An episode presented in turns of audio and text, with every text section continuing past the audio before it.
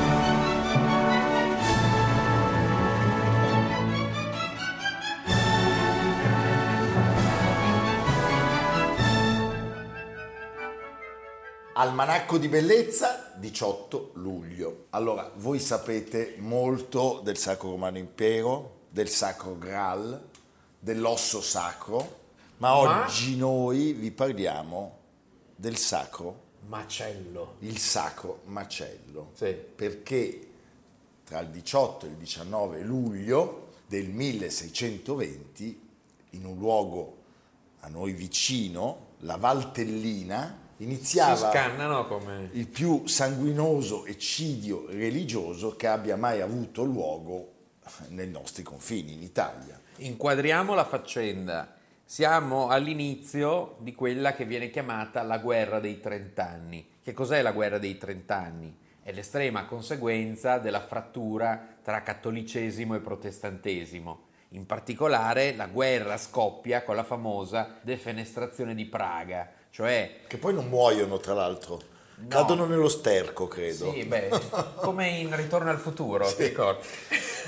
e c'era questo imperatore, nuovo imperatore, eh, Ferdinando II, cattolicissimo, che voleva imporre la controriforma in tutto il mondo germanico, stretta osservanza dei gesuiti. Asburgo. E quindi, cuius regio eius religio, ogni sovrano voleva dire la sua. E quindi la Boemia e altri territori gli oppongono l'elettore del Palatinato, cioè del Reno, che era invece calvinista. Su questa frattura comincia una guerra, il primo tempo di una guerra lunghissima che finirà solo nel 1648. Con dei personaggi pazzeschi. Con dei personaggi meravigliosi, il Wallenstein. Il Wallenstein, sì, sì, la sì. biografia di Goloman, figlio di Thomas Mann sul Wallenstein. Schiller. No, eh beh, incredibile. Allora, cosa fa l'Asburgo? Dice, chiamiamo in soccorso gli Asburgo di Spagna.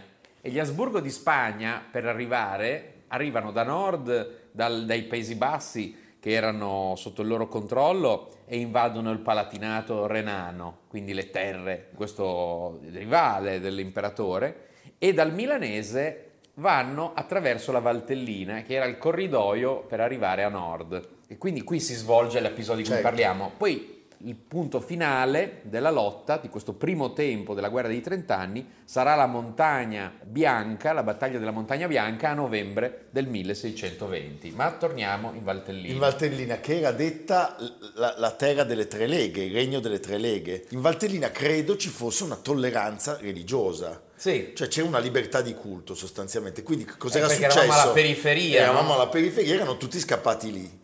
Eh, tutti i protestanti del resto del paese e non solo, perché arrivavano anche dalla Lega dei Grigi, che sono gli attuali Grigioni, sì. si erano concentrati in questa zona perché sapevano che potevano eh, praticare la loro fede senza, diciamo, subire troppe ripercussioni. E quindi, I Grigioni erano di tradizione protestante, protestante, mentre la Valtellina era sostanzialmente cattolica. Era cattolica. E che cosa succede? Eh, succede che a un certo punto in tutto questo eh, movimento eh, militare, religioso, politico, gli spagnoli, diciamo gli Asburgo, eh. dicono è intollerabile che in una nostra via, in un nostro passaggio naturale, il loro regno andava dall'Austria a una parte della Germania, ai Paesi Bassi, la Lombardia e la Spagna. In mezzo c'era solo la Francia. Sì, che infatti giocherà su certo. vari tavoli. Bisogna fare, come dire, piazza pulita e inizia questa, questa spedizione che sì, appunto sì, poi una roba eh, Cesare, proto-nazi sì, Cesare Cantulo lo storico scrittore lombardo avrebbe chiamato il sacro macello. Si inizia quante morti in nome della fede? Quante morti. Ricordiamocelo sempre, sempre certo. Non siamo come dire è passato circa un secolo dalle tesi di Lutero. Sì perché siamo nel 1620, quindi dal 1517. La novità è che si è concluso da qualche decennio il Concilio di Trento e quindi siamo in piena controriforma, cioè la, il contrattacco della Chiesa cattolica. Certo, anche questo movimento ha, ha molto di lombardo, tra l'altro. Eh, perché... Eh certo, sì, sì, beh, Borromeo, Carlo eh. Borromeo. E che cosa accade? Accade che questa, questa, spedizione, questi nobili cattolici armati con le soldataglie, incominciano a battere la Valtellina e la Val Chiavenna. La prima città che viene colpita è Tirano, sì. dove c'è un massacro di una violenza inaudita e queste bande armate aizzano le popolazioni contro i riformati, si macchiano di terribili crimini. I primi bilanci parlano di 450 morti, ma le stime oggi, le stime degli storici, arrivano a dire che sono stati almeno 600 o 700. Poi si colpisce la comunità di Teglio. Teglio è la città che tra l'altro dà il nome alla valle. Sì, la Valtellina è la valle di Teglio. E anche lì questi protestanti che si trovavano in un momento di preghiera vengono colpiti nel luogo, nella loro chiesa, si rifugiano nel campanile che viene eh, dato alle fiamme trovano una morte sì, una terribile. So, sembra, sembra, di sentire le cronache di Marzabotto. Sì, sì. È qualcosa di pazzesco se pensiamo che tra l'altro era il nome della fede, una vera e propria crociata.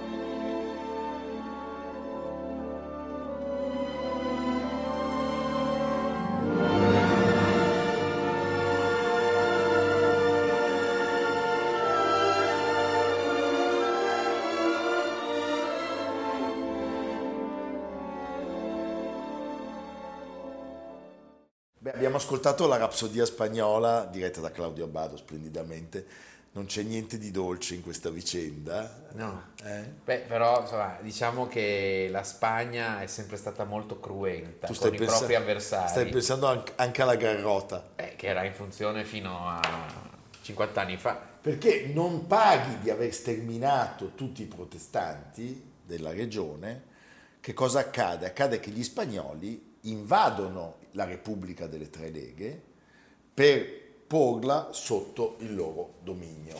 E questo... Anche perché, come abbiamo appena citato, ma possiamo di nuovo dirlo, questo attraversamento della Valtellina era fondamentale, fondamentale, per mettere in comunicazione il milanese con il nord Europa, eh certo. perché si passava di lì per arrivare a nord. No? Per arrivare a nord. Per... Quindi era una sorta di autostrada del sole dell'epoca. Però per fortuna c'è sempre qualcun altro eh, e in questo caso direi dobbiamo citare i veneziani. I veneziani vedono questa cosa come un pericolo perché... Eh, confinante con loro, con mi, il loro territorio. Confinante con i loro territori. Che all'epoca arrivavano fino all'Adda, ricordiamolo, la Bergamasca, il Bresciano. Certo, la Val Camonica, la Val Brembana erano sì. tutti ter- territori della Serenissima e anche il pericolo di perdere l'accesso ai commerci con l'Europa. Allora si arriva a una sorta di, di compromesso. di compromesso, cioè la Lega, la Repubblica delle Tre Leghe viene di fatto ristituita, ci mette lo zampino anche Richelieu, che come dire sappiamo che, la, la volpe. la volpe, il cardinale, e sostanzialmente eh, questa guerra che sappiamo durerà tantissimo, viene decisa con il capitolato di Milano 1639, la valle viene riconsegnata alla Repubblica delle Tre Leghe, ma il Papa Urbano VIII Barberini, Barberini, quello delle api. Barberini, Maffeo Barberini. Maffeo Barberini non voleva... Un regno lunghissimo, 21 anni. Sì, 21 anni, sì, sì, beh, uno statista di primo ordine. Beh, grandissimo. E non voleva eh, protestanti a sud delle Alpi. Diceva, no, io non voglio... Che sembra, sembrano quei discorsi, tipo come Hitler diceva, non voglio ebrei al di qua sì, della sì, vistola, una cosa pazzesca. No? Cioè, pazzesca. Tiene durissimo e di fatto pretende ed ottiene che il culto unico anche nella Repubblica delle Tre Leghe debba essere quello cattolico romano.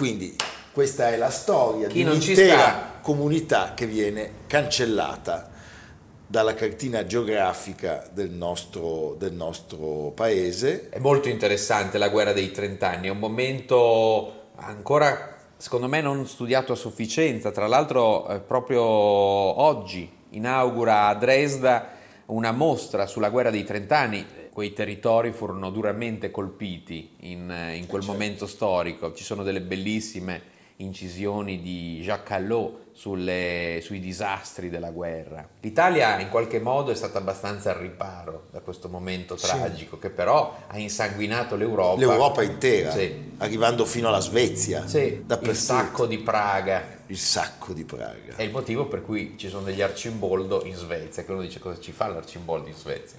E certo. Ah, nel castello di Skokloster. Perché Arcimboldo era lì era, era alla, lì, corte di Rodolfo, alla corte di Rodolfo, che era molto meglio di Ferdinando, cioè era un sognatore. Temore pazzo. Sì, sì, va bene.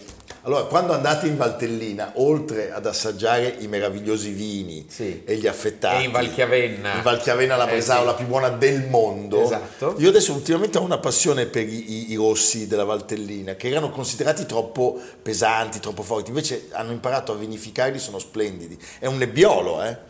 Vedi. Una grandissima uva. L'Italia si fonda sul vino. L'Italia si fonda sul vino e non, su, per, e non sui cattolici, no, questo non possiamo dirlo quando sono cattivelli, va bene, ci vediamo tra poco.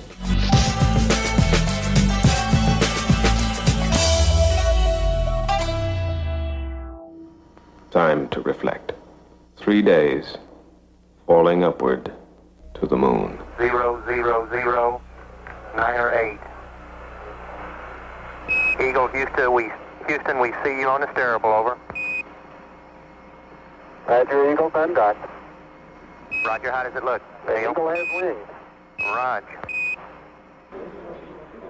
Okay, all flight controllers, go no go for landing. Retro. Go. Fido. Go. Guidance. Go. Control. Go. Telcom. Go. GNC. Go. Econ. Go. Surgeon. Go. Capcom, we're go for landing. Altitude 4200. Houston, you're go for landing. Over. Tranquility Base here. The Eagle has landed. Uh, okay, Neil, we can see you coming down the ladder now. Allora, Leonardo, noi abbiamo iniziato con il signor Armstrong che ha la fortuna di mettere quel piedino che lo renderà immortale. Pensa a quello che è rimasto su. Sai che uno dei tre Poverino. non è sceso dalla navetta. Poverino, sì. Ma non vi parliamo dello sbarco sulla Luna. Vi parliamo di ciò che accadde tra il 18 Negli stessi giorni. e il 20 luglio del 1969. Negli stessi giorni, e ci Un torneremo, nome che è difficile da dimenticare. un nome che è impossibile dimenticare, Chappaquiddick. Chappaquiddick, sì. Siamo nel... Siamo nel Massachusetts, siamo nelle zone dove, dove JFK amava andare in barca a vela. Esatto, e dove l'unico superstite dei tre maschi della famiglia Kennedy, perché All'anagrafe Edward Moore Kennedy, detto, detto Ted, era morto Bob, era morto John, era rimasto lui, che era l'enfant prodige della politica americana. alto 1,90 m.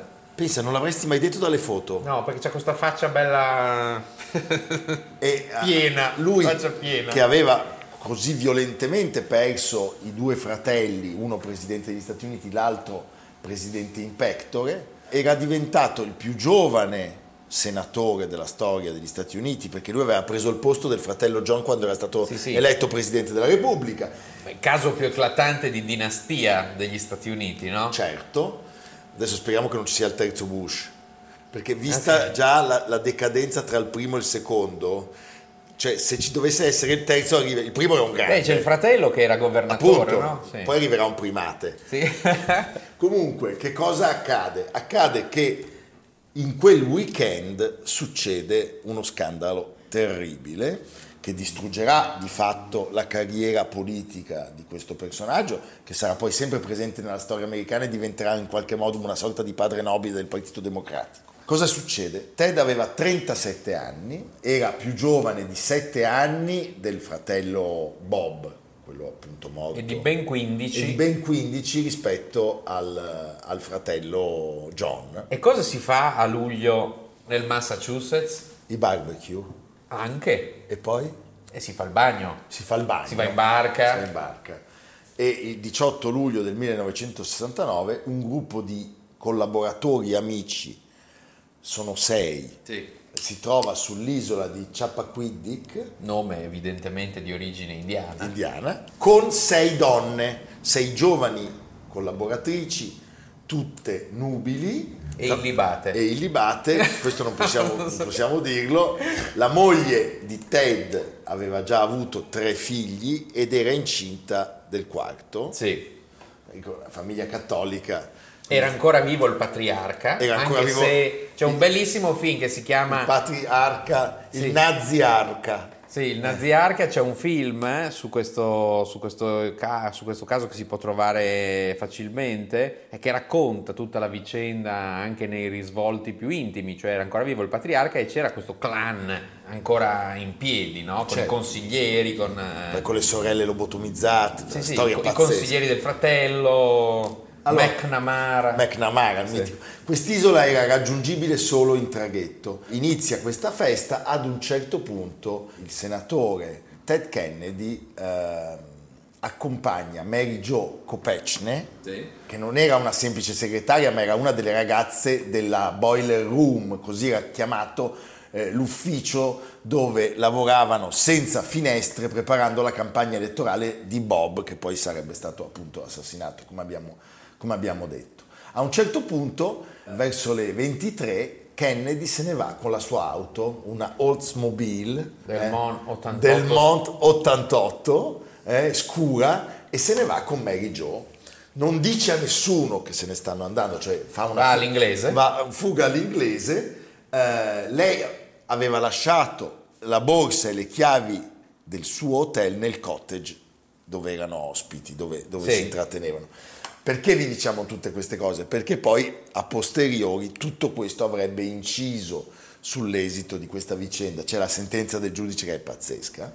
Pazzesca. L'uomo prende una strada sterrata fino a un ponte e l'auto, che non andava veloce, faceva 30 km orari, va fuori strada e finisce in acqua. Probabilmente perché avevano anche un po' bevuto. Probabilmente avevano bevuto. Lui riesce a uscire dal finestrino, la ragazza no.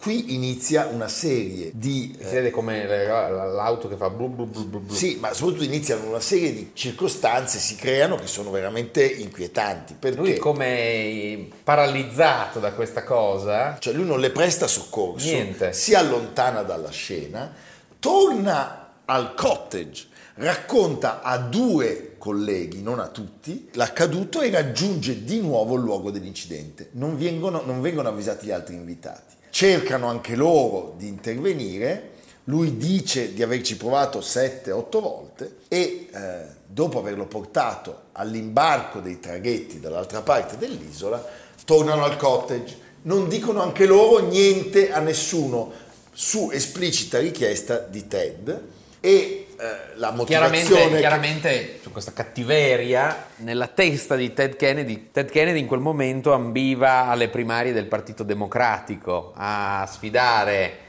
eh, Nixon, che in quel momento era Presidente. presidente, alle prossime elezioni. e quindi si mette E quindi in con fila una cattiveria totale, assoluta, cerca di nascondere. Sì, sbagliando tutto. Sbagliando Sai che lui tutto. dice: non- Ho detto a loro di non dire niente alle ragazze perché temevo che si sarebbero precipitate sul luogo e avrebbero fatto la stessa fine. no? Cioè, peggio di Le così, Motivazioni sì, sì, sì, sì. tutte sbagliate. E inizia un, eh, un processo mediatico, innanzitutto pazzesco. Tutti cercano di aiutarlo, ma lui ci mette sempre Lui del ci mette suo. sempre sì. del suo. Interviene appunto il clan Kennedy Certo. con tutti i consiglieri eh, e, gli- e sostanzialmente fanno carte false Carte per false. salvarlo. Voi pensate che passano dieci ore prima che venga denunciato il fatto alla polizia? Perché vi abbiamo parlato della Luna? Stiamo parlando di zone in cui i Kennedy hanno un potere assoluto. Pazzesco. Quindi anche gli stessi poliziotti in qualche modo sono imbarazzati. E perché vi abbiamo parlato della Luna all'inizio della trasmissione? Perché grazie a, quel- a quell'evento assoluto, epocale, per qualche giorno la notizia rimane un po' sotto traccia, ma poi evidentemente, fatalmente, esplode al mondo con una violenza pazzesca. Tant'è che durante questo Tant'è che processo... Ciapaquidi che è un nome che tutti, Tutti che abbiamo in testa. qualche anno hanno sentito. E il processo per la morte di Mary Jo inizia il 25 luglio del 1969. Ted Kennedy si presenta in tribunale e si dichiara colpevole di aver, Fotografi e giornalisti da tutto il da mondo. tutto il mondo, di aver abbandonato il luogo dell'incidente. Hanno fatto le cose, diciamo, con, con molta razio perché la pena che deve scontare è una pena leggerissima.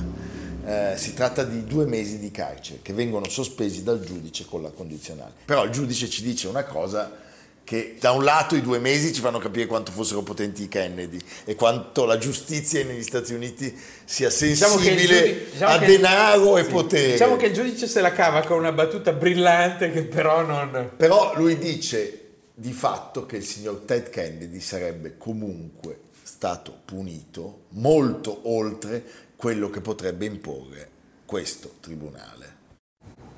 My conduct and conversations during the next several hours, to the extent that I can remember them, make no sense to me at all. Although my doctors inform me that I suffered a cerebral concussion as well as shock, I do not seek to escape responsibility for my actions by placing the blame either on the physical and emotional trauma br- brought on by the accident or on anyone else. I regard as indefensible the fact that I did not report the accident to the police immediately.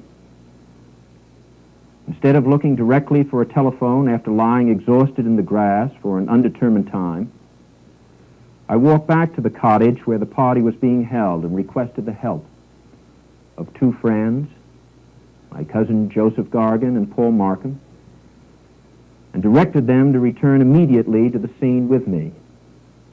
This was some time after midnight. quello che abbiamo sentito è il discorso di Kennedy la sera stessa eh, del processo. Lui cercò di smentire tutta una serie di prevedibili teorie che nel frattempo erano state pubblicate sui giornali, cioè che fosse ubriaco, che avesse una relazione con la ragazza. Anche perché i giornalisti eh, si erano recati ovunque, avevano fatto della sorta di indagini parallele, perché chiaramente cercavano di metterlo in cattiva luce. Poi la politica, chiaramente, non parliamone, gli avversari repubblicani montarono sul caso eh, Beh, totalmente, perché totalmente. era un possibile rivale. Sai, Certo. siamo ancora, eravamo ancora nel mito, certo. eh certo, capito, della... prese in considerazione anche la possibilità di dimettersi, ma ricevette talmente tanto sostegno dai fedeli elettori e soprattutto dal clan che lì restò e fu rieletto anche nelle elezioni dell'anno collegio blindato, come si suol dire, lui è, ma- è mancato nel 2009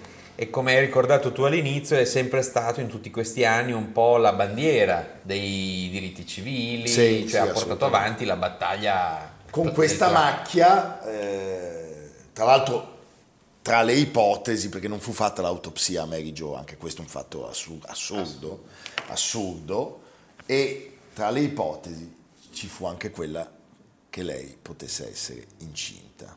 Allora, diciamo, questa carriera è, stata stroncata, eh, lui non ha mai potuto eh, ambire a correre per le presidenziali degli Stati Uniti.